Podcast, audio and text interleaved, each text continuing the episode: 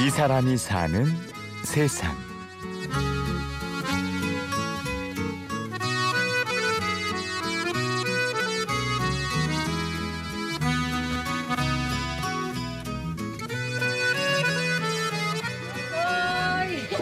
어서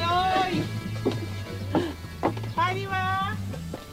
어서 오세요. 예, 늦었습니다. 예. 마치 8명 딱 맞췄네. 그러자도 인원을 12인분을 시켰거든. 근데 우리 원래 오기로 한 사람 두 사람이 이곳은 서울 인왕산 자락에 있는 한 카페입니다.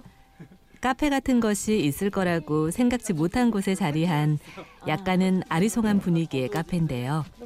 이곳의 주인은 올해 47살 정경아 씨입니다. 원래 이곳은 경아 씨가 목공 작업장으로 사용하려고 마련한 곳이었다고 하는데요.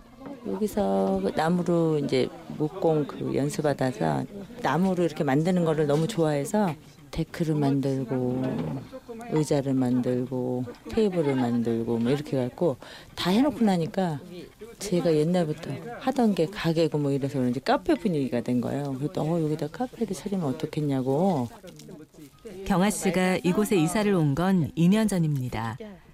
사실 그 전까지 경아 씨는 4층짜리 건물에 고깃집을 운영하고 체인점도 둘 만큼 나름 성공한 여사장이었습니다. 하지만 사업이 번창할수록 마음속은 점점 골마갔습니다. 그 사람 쓰고 이러는 게 제가 그릇이 부족해서 그런지 너무 힘들더라고요. 어, 저는 점점 커지면 체인식으로 이렇게 편안해질 줄 알았더니 안 나오는 사람들 메꾸기가 더 저는 그거 하고 있더라고. 맨날 메꾸는 일. 어, 카운터 cashier가 안 나오면 카운터 봐야 되고 석쇠 닦는 사람 갑자기 안 나오면 제가 석쇠 닦아야 되고 뭐 너무 이런 것들이 험하고 감당이 안 되는 거예요.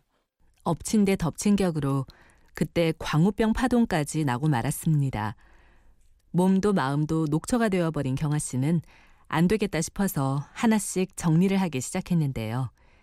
그때 우연히 인왕산을 갔다가 지금의 카페 자리를 발견한 겁니다. 어, 여기를 올라보니까 서울 시내 싶은 거리에 이렇게 공기 좋고 이런 데는 없어요. 근데 또 여기 나름대로 또 불편한 점도 있긴 하지만 제 눈에는 이게 완전히 그 보물같이 보이는 거예요. 너무너무 좋은 거예요. 왜 이, 이런 집이 좋은지를 모르겠는데 너무 조- 좋아 보여서 이렇게 이제 한 1년 하고 났는데.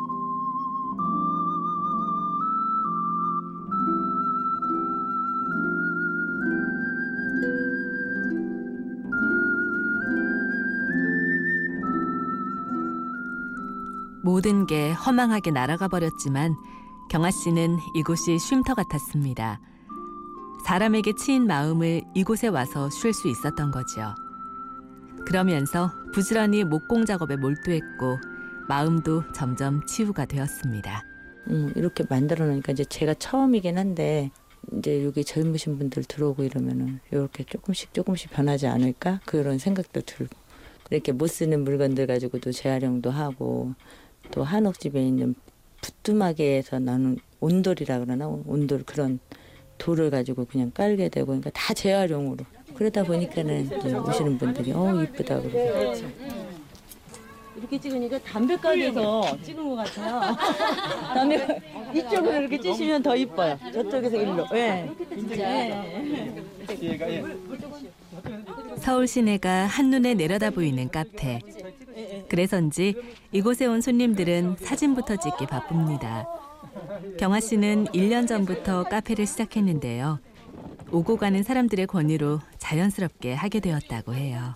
그냥 일을 하다 보니까 여기 무슨 집이에요? 그러고 뭐 차 팔아요. 그러니까 제가 효소, 효소가 한참 그거 할 때 그런 거를 몇 년 전에 담아놓은 거 이런 게 그런 거를 집에 찾아오신 분한테도 그냥 뭐를 한 잔, 물이라도 한 잔 드리게 되잖아요. 그래서 이제 그거를 이렇게 차- 타서 드렸더니 너무 좋다고 이제 팔라고 이제 그래서 이제 그분들이 이렇게, 이렇게 덧어서 이렇게 한번한번 오셔서 그냥 찻집 아닌 찻집이 되게 됐죠. 분들은 이걸 다 잘하세요. 닭도 이쁘게 넣어야 맛이 맛있어 보이니까. 자, 이건 이제 여기 엄나무, 여기 산에서 나오는 엄나무.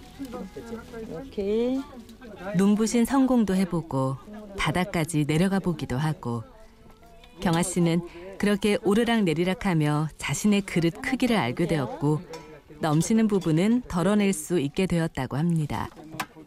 욕심내지 않고 지금 오늘 주어진 분량만큼 행복을 누리고 나누는 것. 그것이 롤러코스터 같은 인생 여정을 거치며 그녀가 체득한 인생의 지혜입니다.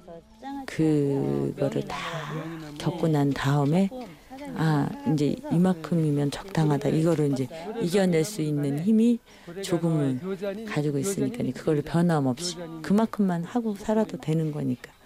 저 인- 인터뷰만 이렇게 하고 진짜 나중에 어떻게 될지는 모르겠는데. 아니 정말 그렇게 나눠 먹고 나누고 그렇게 살아야지 혼이 안 날 것 같다는 생각이 들어요 그렇게 기도해 주세요 제발 욕심 안 부리고 살라고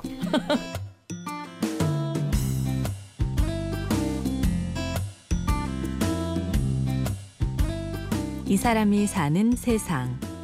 취재 및 구성의 신소영, 연출 최우용, 내레이션 아나운서 류수민이었습니다. 오디오 다큐멘터리 이 사람이 사는 세상은 스마트폰과 컴퓨터에서 팟캐스트를 통해 다시 들을 수 있고요. 저는 내일 오전 11시 50분에 찾아오겠습니다.